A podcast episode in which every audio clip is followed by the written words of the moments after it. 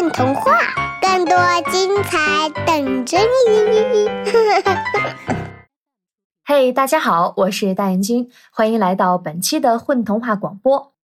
本期故事的主人公呢，是一块美味可口的肥肉。那他将会经历怎样奇妙的旅程呢？跟我一起走进故事里看一看吧。一块肥肉的星际之旅，作者谢小丽。这是偏僻的街角的一个小餐馆。下午一点半，已经过了吃饭的点儿，只有墙角一只猫咪正在午睡。午后的阳光从窗户外照进来。照在桌子上的一盘残冷的炒饭上，炒饭被吃光，只剩一块肥肉和几颗米粒。被阳光一照，盘子里这块肥肥的肉全身暖洋洋的。他醒了过来。我这么美味，为什么没人吃我呀？米粒相互笑着，哼，哈哈，因为你太胖了，人们都不喜欢吃肥肉啦。是啊，肉肉，你就准备被扔到垃圾桶里吧。午睡的猫咪走了过来，跳上桌子，朝盘子里嗅了嗅。肉肉已经做好准备。如果人类不吃没关系，我相信猫咪有一个好胃口。可是猫一点兴趣没有，懒洋洋地走开了。米粒们都笑了。哼，猫都不吃你，看来地球上没有生物会对你有胃口的。肉肉觉得自己被抛弃了，既然没有人愿意吃我，那我就去外星球去看一看，也许会有其他星球的人愿意吃我。于是，这块肥肉给太阳挥了挥手，借助太阳的能量。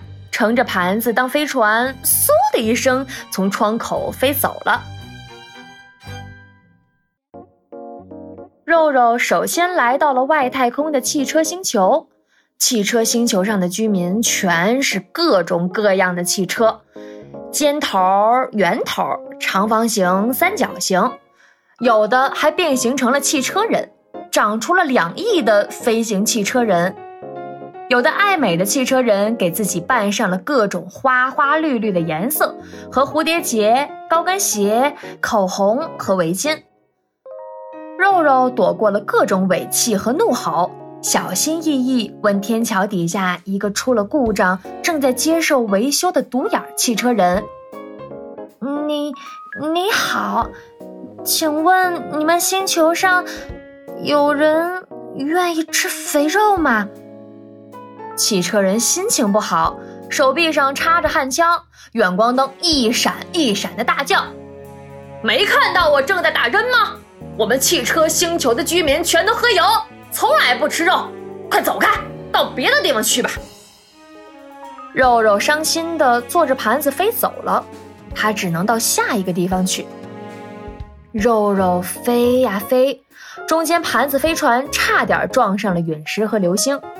终于来到了火车星球，整个星球布满了密密麻麻的轨道，居民全是各种火车在轨道上行走，有的全身光彩闪亮，携带着迅雷之声穿过轨道，有的还是老式的火车，喷着黑乎乎的烟，嗯，慢吞吞的跑。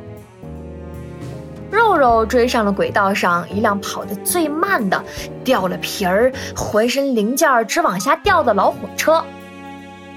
爷爷，请问，嗯，你们星球上有没有人，嗯，要吃肥肉呀？老火车一摇头，又甩掉了两颗大螺丝。没有，没有，我们星球上的居民啊。大部分吃的是电，而我们这种老人家最爱吃煤炭了。你看我头上的黑烟，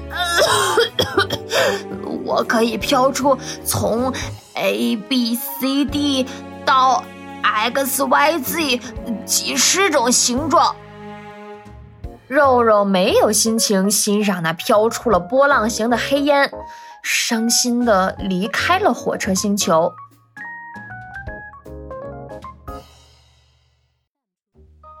离开不久，肉肉的盘子飞船撞上了一块尖角的流星，急速下坠。但是他的运气很好，盘子掉在了一条长长的、看不到尽头的彩虹桥上。肉肉头晕脑胀，摔出了几点油星，他难受极了。彩虹桥温柔地告诉他：“不要着急，我可以直接把你送回地球，就好像坐高速电梯那样。”可是肉肉不想回地球，他一定要找到吃自己的人。谢谢你，我还想再找一找下一颗星球。于是，彩虹桥带着他穿越到了另一个完全不同的星球——被子星球。这里的居民全是各种各样的枕头和被子，有各种各样的花纹和形状，有的像云一样飘，有的在水里像海鱼一样游，自由自在；有的像小动物一样滚来滚去。嘿。请问你们星球上有没有人爱吃肥肉啊？一个小枕头咧嘴笑道：“ 我们被子星球的人都爱吃棉花，没有人爱吃肥肉的。”话还没说完，被单妈妈赶紧抱走了小枕头。你要离他远点，孩子，沾上了油可没那么容易洗干净。被子星球的洗衣液和洗衣粉已经严重稀缺。简直比房子还要昂贵啦！肉肉再也忍不住，伤心大哭了起来。他 跺着脚说：“都不喜欢吃我，都不喜欢吃我。嗯，那我还回地球去吧。”嗯，彩虹桥安慰着他，把他送回了地球。他正好掉在了一个动物园里。动物园的狮子、老虎、豹子全都围了过来。哎呀，你怎么才回来呀？你离开了地球，我们都没有肥肉吃了呀！整天只能吃那些硬的像石头一样的瘦肉，我牙齿都不好了呀！肉肉一下子成了抢手的明星，大家都想吃它。肉肉说：“ 我也不可能被一个家伙吃掉吧？”看你们的可怜样，嗯，这样吧，我让你们每个人都舔一下好啦。最后，他让每个动物都舔了一下自己，然后终于消失在了大家的嘴里。一块肥肉的星际之旅就这样结束了。